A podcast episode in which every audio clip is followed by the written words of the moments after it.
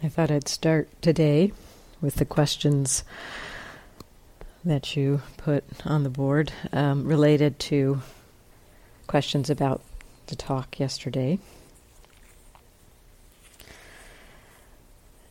And the first one um, I'd like to talk about is when I started the talk last night, um, I began by um, framing the context in which I was talking about the process of perception, and that there are five processes that the Buddha talked about as being mm, processes of body and mind that um, that function and around which we tend to cling, we tend to create a self. And uh, I believe that's what this first question I'm going to be talking about is is questioning is, is as asking for some elaboration about those five um, processes. Um, just to clarify, um, these these five processes um, are not uh, are not um, the the question said how these these how these five processes stimulate papancha. And the the process of perception that I talked about yesterday is the one that really moves off towards papancha. Um, the others are related more generally to this process of me, mine, I, uh, having, wanting, um, and the uh, the process of papancha is uh, more related. That process of um, creating objects is more related around the particular uh, aggregate is the term, uh, translation of the term for these five processes. So, these five processes, the the um, they basically represent the the the whole terrain in which we experience our life. That the that our life is basically comprised of these various processes. And I'll just name them again. There's the process of of body. That's a huge one. There's a lot a lot there. The process of feeling. The way that we experience things as being pleasant, unpleasant, or neither pleasant nor unpleasant the process of perception that I talked about a lot last night, the process of um, volitional, intentional activities of mind, and the process of knowing or consciousness. So these uh, the Buddha talked about these in particular. He said, you know, these are really helpful processes to get to know, to understand, because we tend to congeal around these processes, we tend to pick them up and make them me or who I am. And so the more we can understand them as natural unfolding processes, I, I think um, one day, one day, one of the questions somebody was asking was about a tree. You know how a tree knows how to grow. Um, you know that that uh, um, you know, the tree knows how to thicken itself here so that it can support the branches there, and it knows to reach towards the sun and the light. And um, it, you know, it's, it's not that there's a a being in that tree deciding what to do, but there are processes at work that that that, that tree embodies. Growth processes, uh, processes of sustenance, uh, moisture, um, related to light. They're just the natural processes of that tree growing. And there's no uh, being in there saying, oh, look what a good tree I am. You know, I've done the best job of all the trees here, spreading my branches, and I've got the most beautiful branches. You know,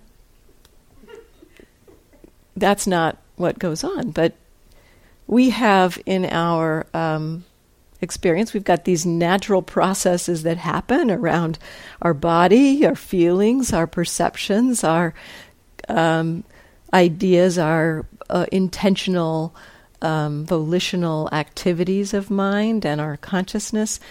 And what tends to happen is we do pick them up and say, Oh, look at me. I'm the best meditator here. I can sit longer and quieter than anyone. Or look at me. I'm the most miserable person in the world. We pick we pick these things up and almost like after the fact create uh, create this sense of identity around these processes. But these processes are just natural processes, much that a tree kind of has natural processes of growth.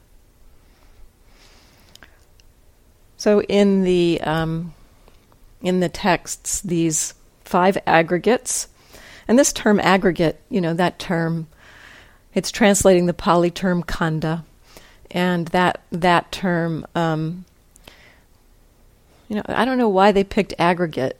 Oh, that's not a bad translation actually when I think about it.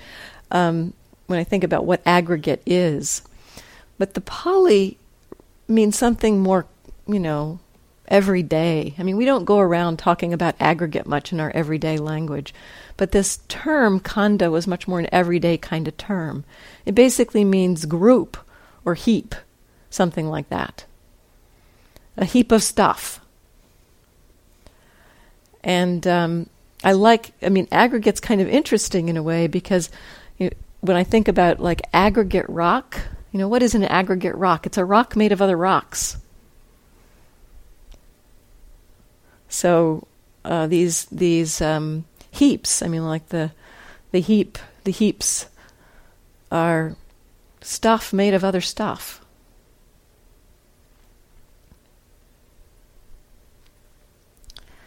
So, just briefly to review these uh, five, just a little bit, I could do easily five talks on this. um, and I did one last night. You know, I did one last night on perception. So the body. I mean, one of, oh, one of the other pieces I'll just say about the aggregates in general, that the Buddha talked about these both as so these the processes or the kind of let's say laws, almost laws, and just the the the the processes by which our human beingness happens. So they they are they describe the processes by which we feel, um, perceive, know, experience the body, and intend. So it, it's it's related to the processes, but it's also uh, used to describe the results of those processes. So you know the process of um, a feeling, the feeling of whether things are pleasant, unpleasant, or neutral. There's a process by which that's um, done, experienced, and then there's the result of that process, which is an experience of something being pleasant, something being unpleasant, something being neither pleasant nor unpleasant.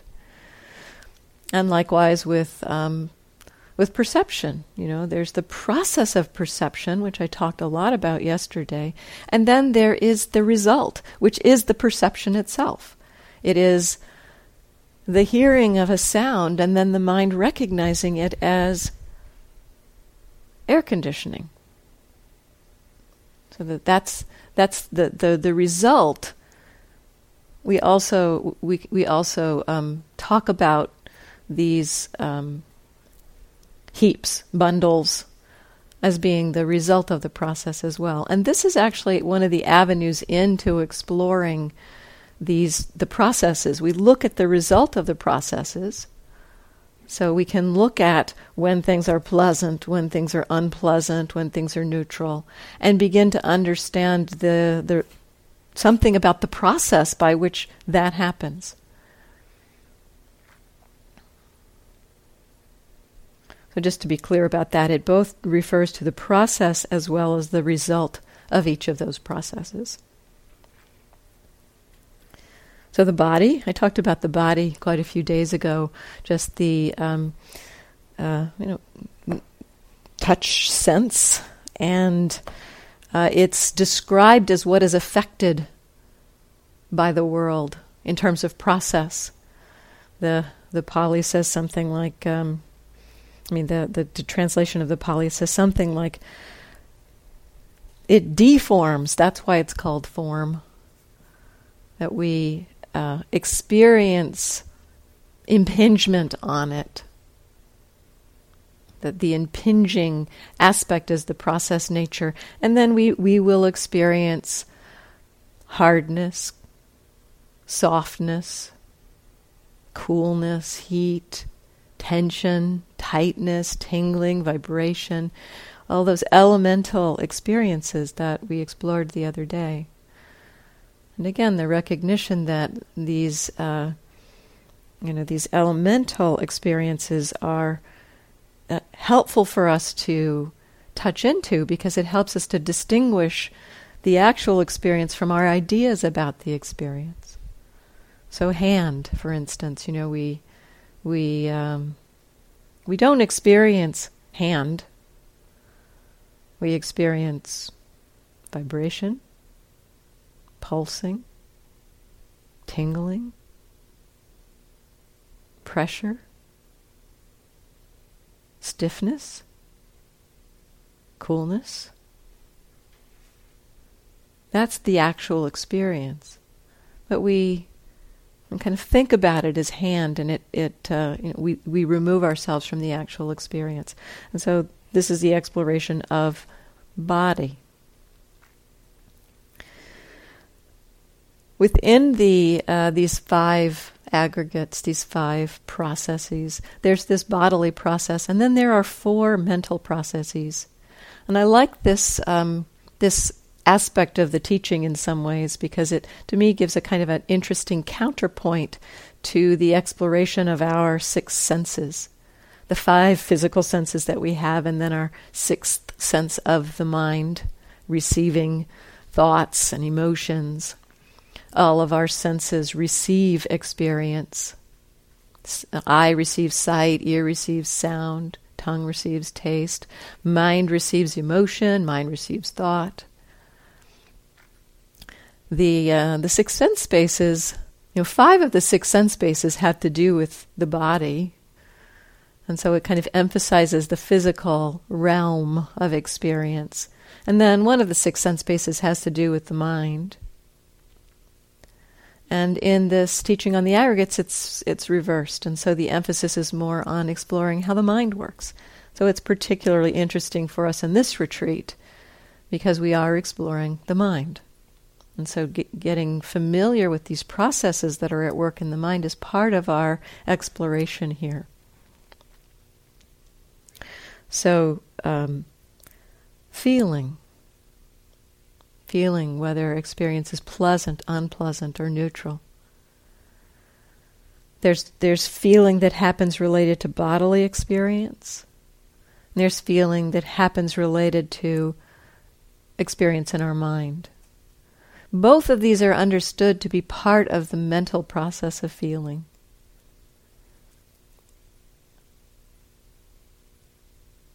So one one um, you know that's a little confusing perhaps about bodily feeling, how that's understood to be mental. But I'll give a, a brief example maybe that will give a sense of this. Um, if you're standing on a busy street corner and you're waiting for a friend.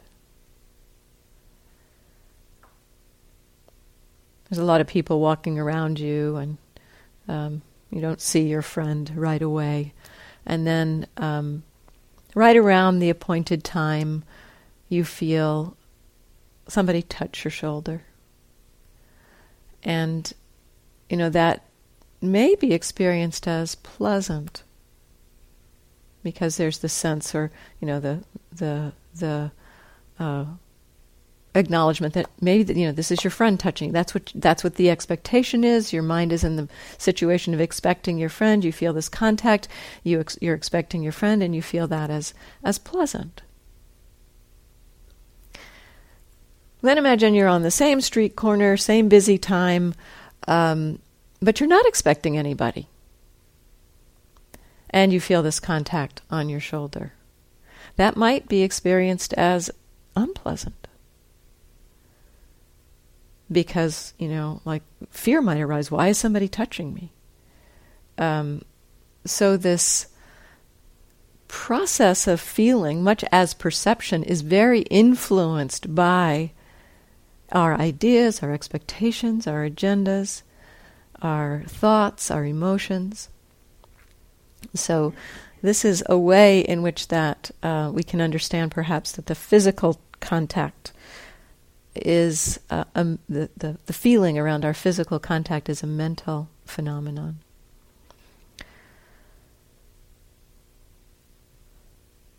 And then there's perception, which I talked about quite a bit last night, so I won't review that. And um, the fourth aggregate is volitional formation.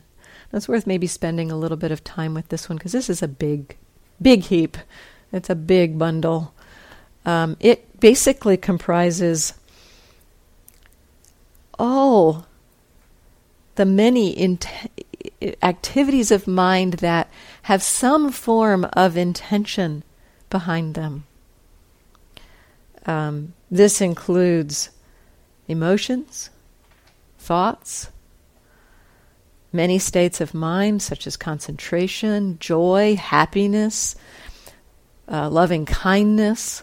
Mindfulness itself fits in this category. Peace, anger, irritation, boredom. much of what happens in our mind falls into this category of volitional formation.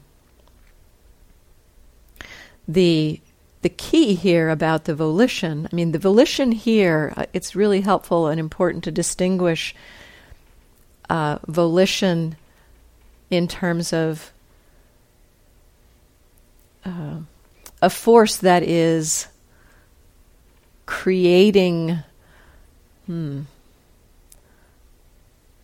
shaping, forming other things. Versus our kind of conscious, I mean, when I say volition, usually that conjures up the notion of uh, being consciously aware or consciously choosing something. And this volitional formation category is not necessarily those things we're consciously engaging in, but very much the whole set of things that bubbles up from our subconscious. I think I've said a number of times that when we're not mindful, aware, our habits, our patterns are choosing for us. So, whatever we've practiced a lot in the past, if we've happened to practice a lot of frustration in the past, that tends to come up again. Um, that frustration, that um, arising of that, has a kind of a, formative power to it. Just because it came up without our conscious intention are consciously saying, yes, oh, I want to get frustrated. You most of the time, that's not what happens, right? We don't just go around saying, oh, let me get frustrated now. Oh, let me get angry now. It just, it comes up, it, it bubbles up. But that, the fact that we didn't consciously choose it doesn't change the fact that the that process has a formative power to it. And we all know this in, in a way. You know, when anger comes up, we see it impact our experience. For example, you know, um, oh, well, let me just step back for a second. Um, so, this um, volitional formation or intentional formation is understood as being that which shapes our experience, that which puts together our experience. So, this process of the volitional, intentional, and intentional here not necessarily being consciously intentional, but the uh, um, things that have a, a a, momentum to them. They have a kind of a it's like they're they're launched and when they're launched there's there's going to be ramifications of them. These this aspect of our mind, this set of processes of our mind creates shapes all of the aggregates. So it's a really uh, important set of processes to, to get familiar with because this is where our life either heads towards struggle, unsatisfactoriness, despair, confusion, or our life heads towards more peace, happiness, ease, well being. It's these processes that determine which direction we go. So, just back to that example around anger. How does anger shape the other of these processes? When we get angry, it shapes our body. Perhaps our face gets distorted. And when, when there's anger, it comes out in our face often. So that's a way in which this volitional uh, process or this sometimes it's called mental formation. Let's call it mental formation. The formative aspect of it is really kind of the, the key piece that I want to point to here. So when there's anger arising, it forms things in our body. It may create tension or tightness in our body. Our hands may clench, our body may feel hot, and a pressure may be formed in our body. So it distorts our face, creates heat, creates pressure, so the body responds. What happens to our feelings when anger arises? They usually become unpleasant. So, this process, this process that's been set into play, whether consciously or subconsciously, tends to create the terrain of unpleasant experience. We then perceive things through the lens of that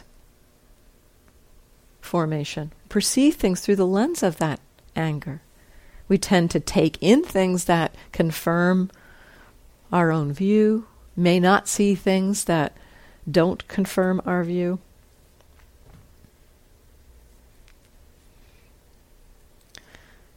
Our consciousness is also directed by these filters. Again, you know, the um,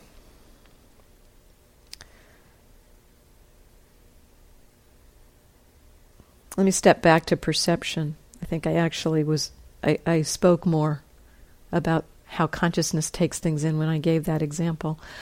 Um, so with perception, when we're angry, for instance, we, we may perceive things as, you know, as somebody coming into, um, coming up to us as being an attack. You know, that if we're, if we're in a state of, of anger, perhaps we're perceiving things attacking us.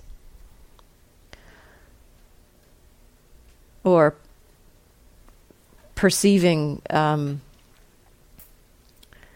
things as being not easy to, to accomplish, things not easy to do, or something like that. Then consciousness is more that aspect uh, it, that, that that anger would shape our consciousness in terms of what we become conscious of and what we don't become conscious of. So when a filter is in place, there are certain things that we may uh, take in, and other things that we may not see at all. This is something that's hard for us to grasp, actually. That um, we we take our processes of body and mind as being kind of accurate recorders of experience, and uh, it's just not true, actually. you know, we, we can completely miss things when we have a certain filter, a certain either an emotional filter or some kind of an agenda. We can completely miss certain things. I have to give this example. Many of you have heard it a number of times at this point, but It is so helpful in terms of seeing how this works, this process of having a filter and seeing that consciousness may take some things in and not others.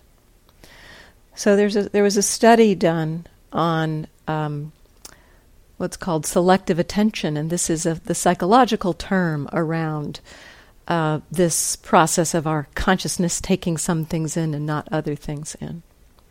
And the study was that the um, people came into the psycholo- psychology lab and watched this video, and they were asked while watching this video their task, their um, agenda, their you know what they told they want, wanted were, were wanted to do was to see to, to watch this video and it was going to be a video of people playing with the basketball and to watch how many times the basketball passed between the people in the white shirt.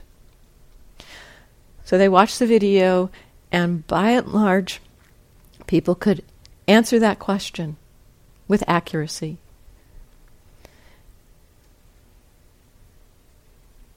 A, a few people in this study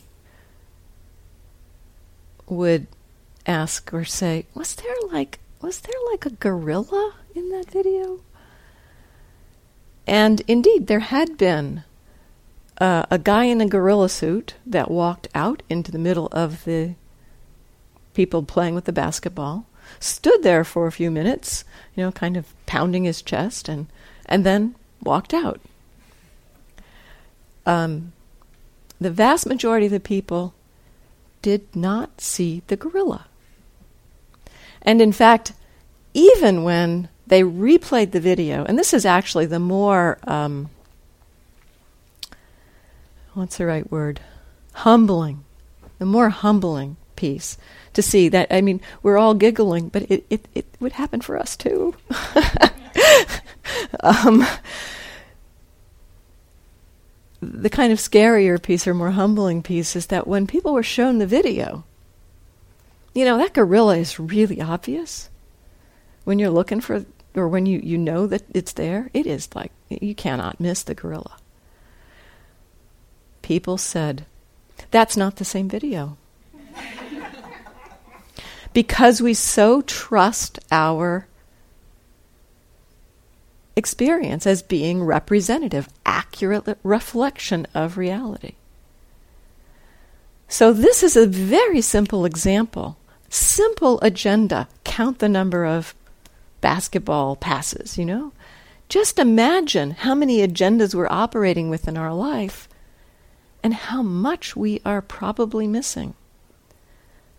You know, this is this is how these filters, these so, anger, for instance, if we have anger coming up, anger forms our consciousness by having us take in certain things and not other things.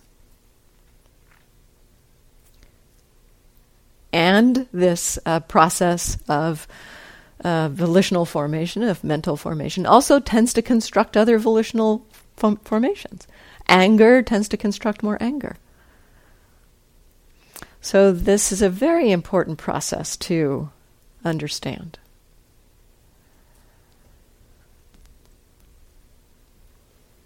Then there's the process of consciousness, which is the, the meeting at the sense base of experience. And as we've just seen, this consciousness is not necessarily just a photographic representation of what's out there.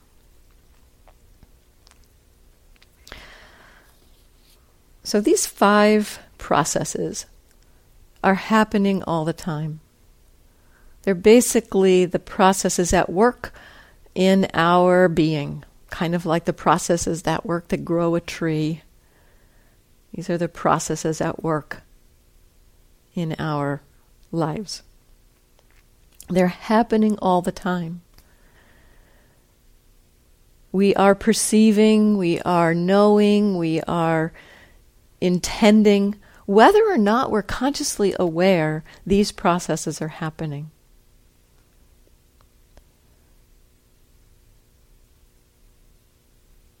This is um, sometimes Sayadaw U Tejaniya says, you know, you know, suppose you um, uh, you know you met somebody on the street and you know having a conversation you know not particularly mindful and you know you introduced to this person and learn their name and and then you know you uh, leave that situation and then suddenly it's like wow wait a minute i've been lost in thought. I've not been really particularly mindful. But you remember the interchange. It's not like the lack of mindfulness means that memory perception consciousness is not happening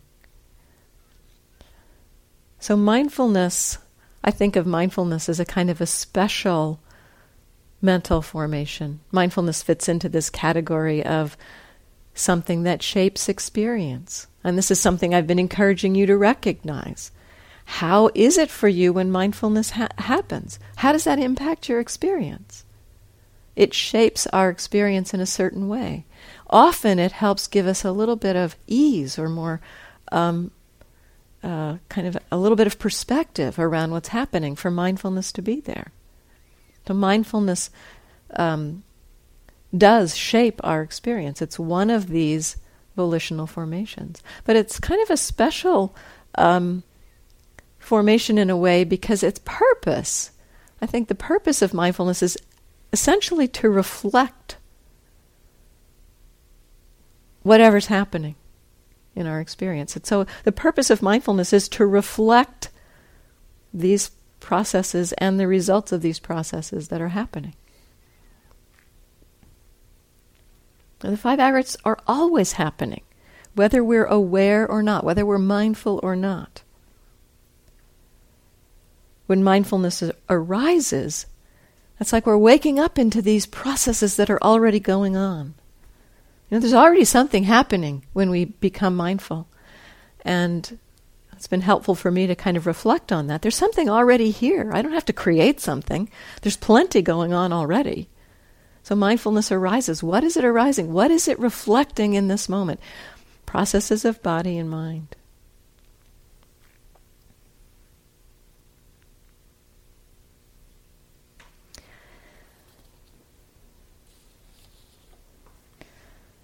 Then I think I'll just end this part with a little tiny bit about this. This basically can launch into a whole another talk. um, how do we? How does the selfing happen around these five processes? And I'm just going to say a little bit about that. And to do this, um, I'd like to use something that uh, Bhikkhu Analayo has said about these processes with respect to our notion of self, just to give you a flavor of how kind of fundamental these processes are to our sense of who we are. So he says, body is where I am. Feelings are how I am. Perception is what I'm recognizing.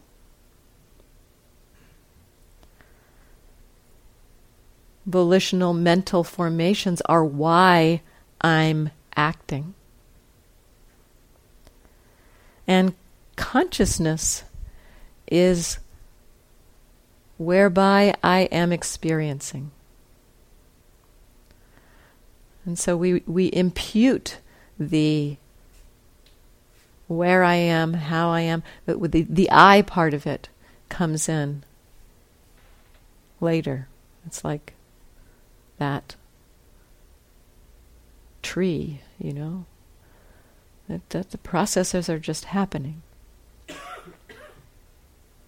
But we, this process of selfing is just yet another mental formation. And this process then creates a sense of self out of these this raw experience that's happening. Oh, I'm doing this great thing. Or I'm doing this miserable thing.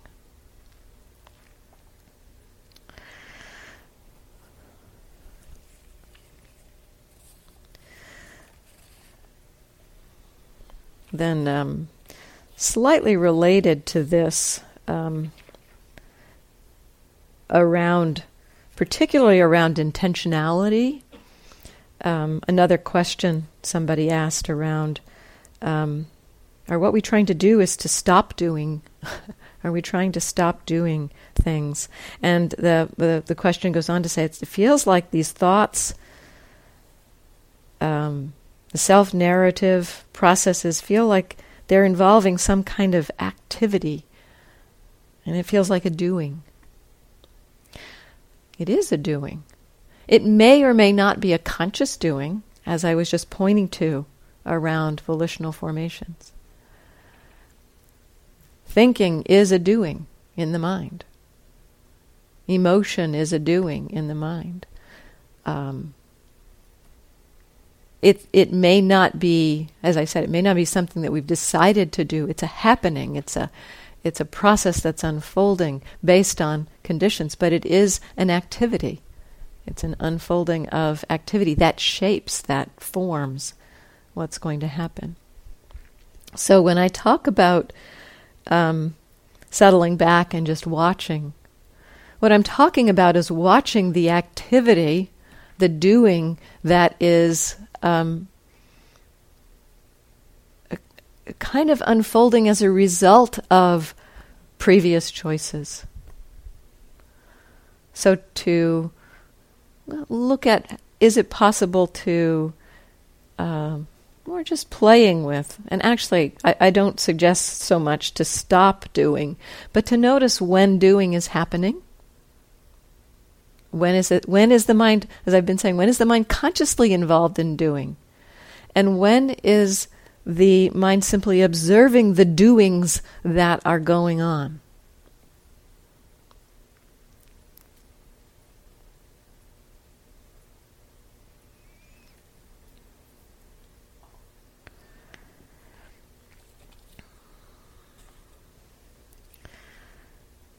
Then a couple of questions around kind of the uh, the conditioned nature of perception, the fact that know I talked about perception being mistaken some of the time, and this process of papancha feeding back on perception and essentially coloring um, our further perceptions. that uh, when um, I gave the example of the bed bugs, you know, like uh, there was an itch, and then the mind um, recognized the itch. So there was the perception of itch, and then it started thinking about the itch, about, oh, maybe I got a mosquito bite. No, wait, it's not in a place where it might be a mosquito bite. Oh, bed bugs. Maybe it's a bed bug. And oh, I've had bed bugs. Oh, that's a problem. Oh, I've got to figure out what to do about that. And then um, seeing that uh, what comes in, what we perceive, is interpreted through that that lens. So, in my own experience with this very question, any little twinge on my body was like, "Oh, is that a bedbug bite? Is that a bedbug bite?" No, it's just a little twinge on the body. Those happen. So the the the process of um, perception tends to be uh, mistaken and tends to be very prone to these filters that we have filters of anger, filters of happiness, filters of confusion. How we perceive things is very prone to those filters. And so, a couple of questions about that, you know. Um,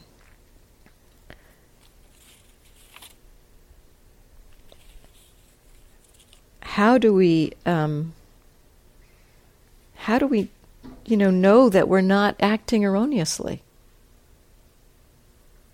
Essentially, how can we step out of this cycle? If our perceptions are mistaken, how do we ever correct the mistake? Um, partly, this unwinding of this happens by understanding and beginning to experience in our own lives that our perception does make mistakes. We we see that. Uh, another example from my own practice. Um, I was in Burma and um, um, every evening I was doing my meditation in my room, and my room happened to be pretty near the uh, wall of the monastery. And uh, sounds would come over the wall from the nearby village, you know, sounds of the radio or the, you know, the the local tea bar where there's a, a, a, loud radio blasting or you know sounds of the people or sounds of activity. So that would like come over and i would do a lot of hearing a lot of hearing practice. And every evening about the same time there'd be the squealing sound. And um, my attention I, I recognized that squealing sound and my mind labeled that perceived it what my mind perceived it as was p- pig and it was a pig squealing. So that was the perception. And you know that was kind of you know, that the sound the the mind had heard sounds like that and pigs had been there making the sound. It's like this was the this was the map that my mind made. That sound means pig now the uh, the mind also I knew this part was was um, construction but to me it sounded like that squealing was distressed and I created this idea that uh, the squealing was coming from a local butcher shop, and about every evening at that time, the pig was being slaughtered for the next day. So I knew this was, I, I knew that I did not know that this was true, but still that was that was what was happening. You know, that was that was what my mind formed, and um, you know, the result of that was that I felt compassion for these pigs. And then a couple days later, I mean, this happened many days, but one evening, for some reason, I was doing walking meditation at night instead of um, staying in my room. And um, I was walking and I saw these like flying creatures, like swooping. And they were um, bats. They were squealing. So the perception of pig had been completely off. You know, it wasn't pig. Not only was, you know, weren't there, you know, pigs being slaughtered, there weren't even any pigs. So the mind, I mean, clear. One of the interesting things there was the recognition of, wow, you know, that perception had completely informed my response. You know, this big, open hearted feeling of compassion, you know, that vanished too.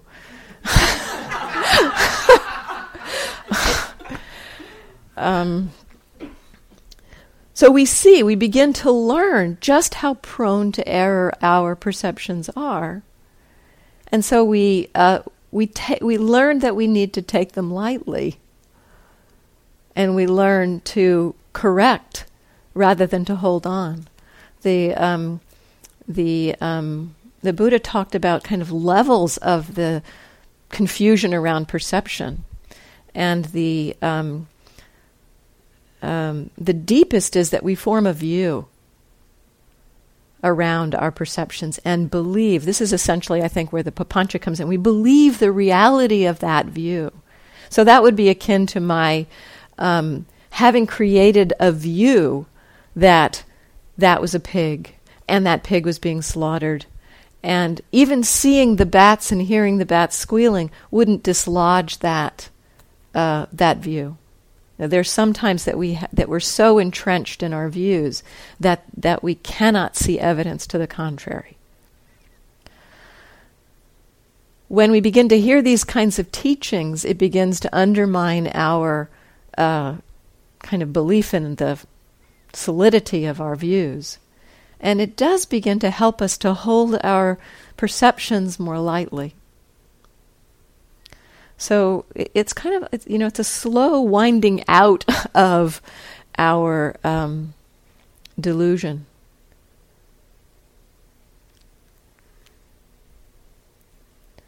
We know, we, we, we take in the information and we know that this process of um, papancha, the process of reifying, of solidifying, tends to happen. And so we may begin to, to be able to be a little looser around those slowly over time. And then we also um, begin to recognize when we are making assumptions. You know, we take something in. Um, you know, I did recognize that that was an assumption about the slaughterhouse. I did not recognize that that perception. I mean, it, it was it was mind blowing to me when I when that perception was popped. The bubble of that perception was popped. It's like, wow, it's not even pigs. So, you know, it's kind of a slow unwinding of this. You know, we'll see what we see. At times, we'll recognize, just like that example, at times we'll recognize, wow, that perception was completely off. at times, we'll, we'll recognize that. Um, at other times, it will be way after the fact. And we see, wow, I, I had a completely different perspective on that. So we just have to we have to be kind of uh, easy on ourselves around just how prone our minds are to being caught in delusion, in confusion, in beliefs, ideas, agendas, and to recognizing that that's part of how our minds work, we begin to hold our ideas a little more lightly. And that helps us to step out, move out from that. Um, being caught by those confusions.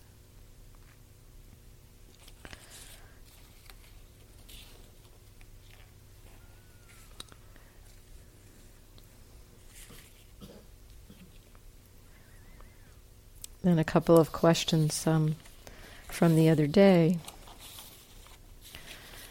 Um, the first one is um, I'll read the question. What is your understanding of the four powers, their practical application, and how they fit in with this awareness practice? So the four powers are uh, my understanding of the this. The Buddha was a great list maker. You know, he he had lists for everything. Um, so this was a set of this is a set of functions of mind, um, set of processes of mind, and uh, that tend to uh, that are supports for what are called the spiritual powers. Um, the spiritual powers, there's a number of them listed in the suttas. They're Things like um, being able to read minds, being able to walk on water, being able to um, hear things at a distance, basically psychic powers, plus um, the other power that it's said to support is the ending of greed, aversion, and delusion. So these these psychic powers, and this is, I think, possibly. I'm I'm not sure of this. I don't know all of the history of these various lists and whatnot, but this one strikes me because the Buddha often talked about these psychic powers as being a kind of a uh, a place we can get lost, kind of a, a whirlpool in which we can get lost, get infatuated with the possibility of being able to read minds or um, you know, hear and see things from a distance, or multiply your body so you can be more places than one at a time, or you know, um, and get enthralled with that idea and lose sight of the of the the goal, uh, what the Buddha called the goal of the holy life, to free ourselves from these potent forces of greed, aversion, and delusion. And so I wonder, I don't know, but it this sounds like it's kind of one of these lists. Um, if this was a list that was kind of around at the time of the Buddha, these psychic powers were were cultivated and um, you know apparently well understood at the time of the Buddha. Um, generally, they require a very concentrated mind. You, you become very concentrated, and that, that's the place from which these psychic powers become accessible. And I think perhaps the Buddha um, took this list from the time of India, that, that, that, this was a kind of a set of four qualities that were, you know, cultivated in his day to cultivate these psychic powers. But then he added this other special power, special spiritual, power, which is the ending of greed, aversion, and delusion, and said, This is the one that's most important. This spiritual power is the one that's most important. And these four qualities will help us in that regard. So use it for that purpose as opposed to for cultivating these um, psychic powers. That's my understanding of how the Buddha held um, this cultivation of the powers, that these powers, uh, the, the, cultivation of, of these qualities is a support for a concentrated mind, which will help to lead towards freedom from greed, aversion, and delusion. And so these four supports for a concentrated mind are uh, desire. The Pali term is chanda. The there's a, that kind of to me indicates that there has to be a kind of a the heart has to direct towards it has to incline towards it has to wish for a settledness. You know, we're not probably going to find settledness without some um, movement in that direction almost kind of related to intention. That we have to wish for that concentration. So it's a it's a directing the desire directed towards um, concent- a concentrated mind. The second is energy. Is a support for the concentrated mind. The third is the mind itself is a support for the concentrated mind. And the fourth is investigation as a support for the concentrated mind. And I think in this practice, the kind of concentration that we are cultivating is not the one pointed concentration, but the concentration of stability of mind, the concentration of the mind that is non reactive, the concentration of the mind that can be with everything that happens without pulling back from unpleasant and leaping onto things that are pleasant and trying to hold on to them. You know, not that pushing and pulling around experience, but just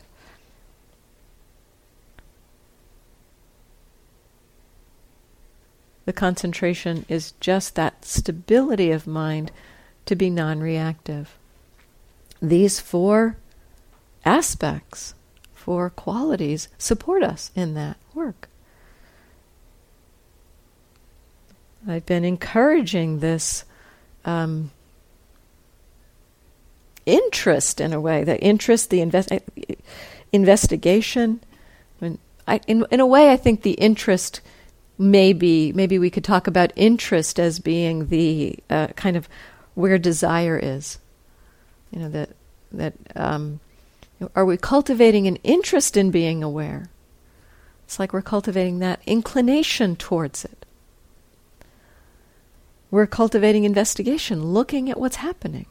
Investigation just simply being the recognition of what's happening moment after moment.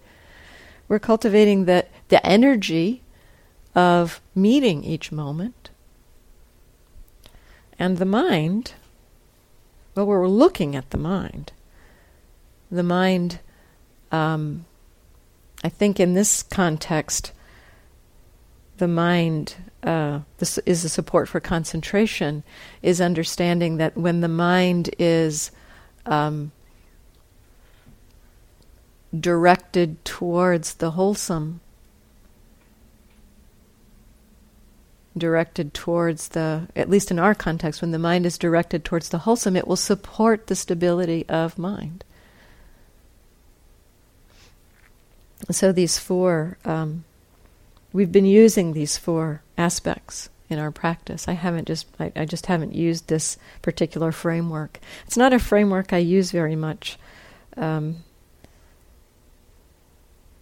it, it, it's, uh, it's, it seems to be less discussed in the Theravada tradition as a whole.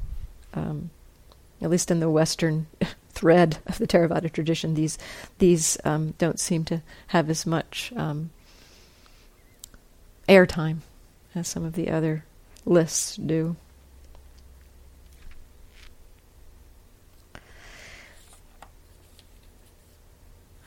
And then, kind of, kind of almost jumping off of that, um, looking at energy and effort.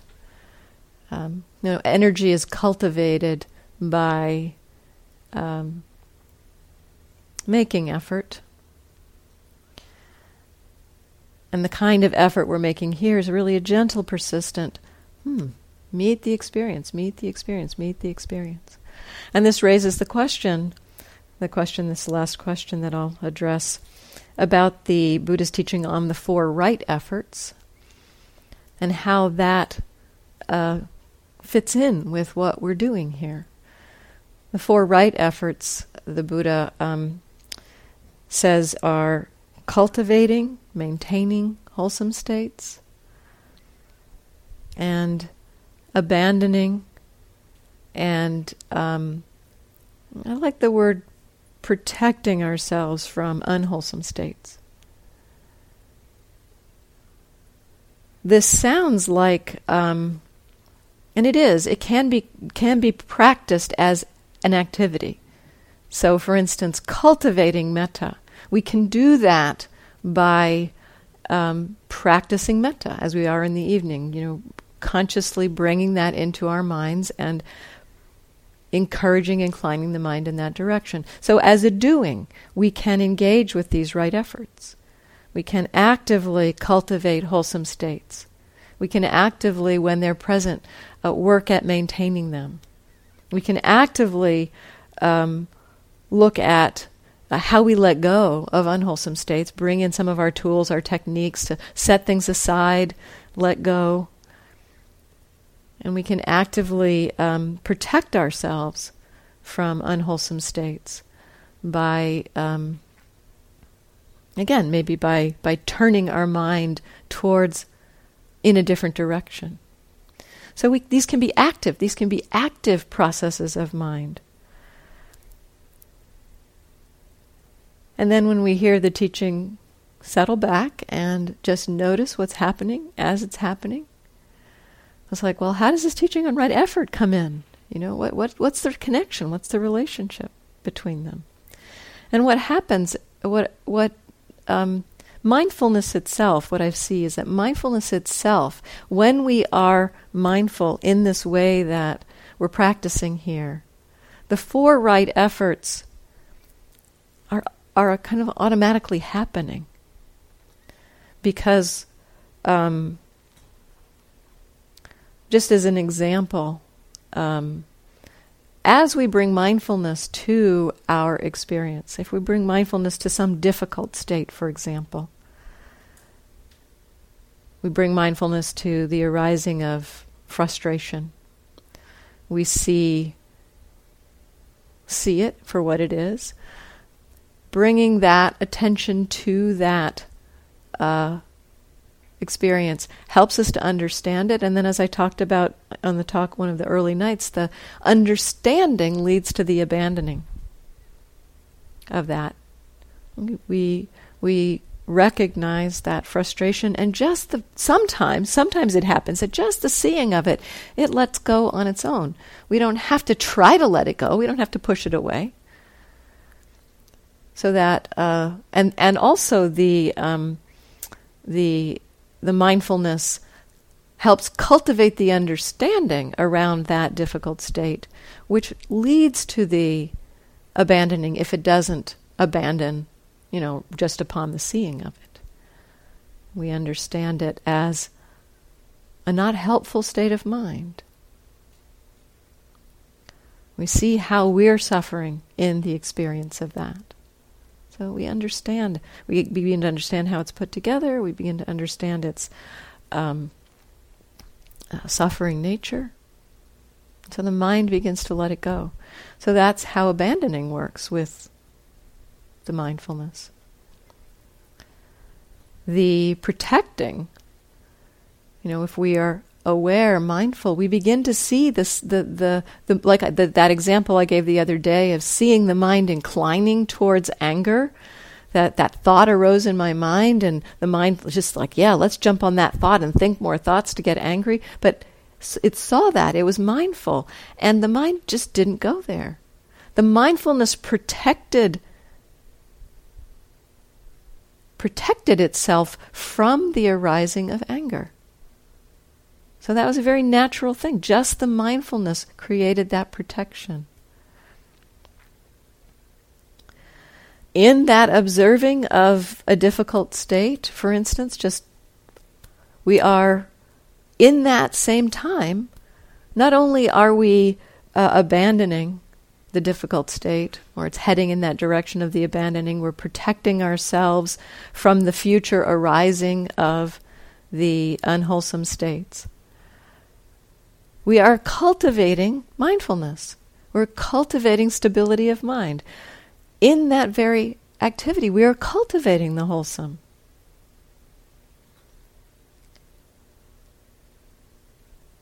And as mindfulness arises, the in, the in the effort to be with it maintains that wholesome state. So the mindfulness itself incorporates the four right efforts. Now, I'm not saying that that's the only way to work with the four right efforts, but we don't have to um, feel like we're not engaging in them when we're practicing mindfulness because the mindfulness is bringing them along. It's kind of automatic in a way when we have wise view in terms of looking at what's creating suffering, what's creating affliction, we understand that's not helpful. Let go of that. What's supporting us to move towards happiness?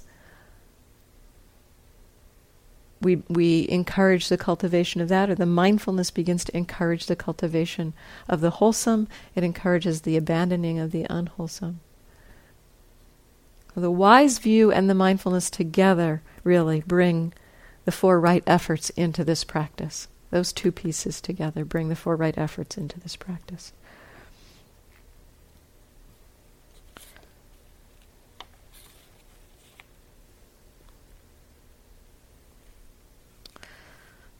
So, just moving into silence letting go of the words.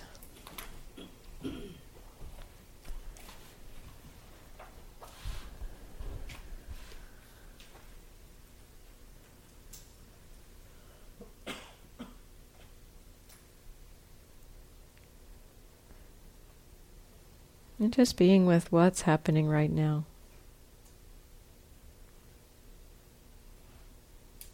That very simple process of just knowing this moment.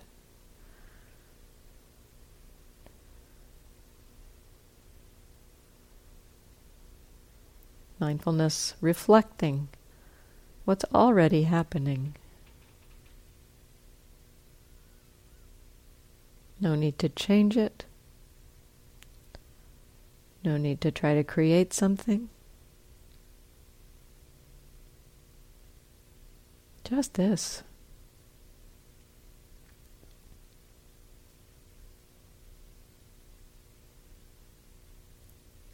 And watching what happens to your mind and body as you're aware. Awareness impacts us in a very helpful way.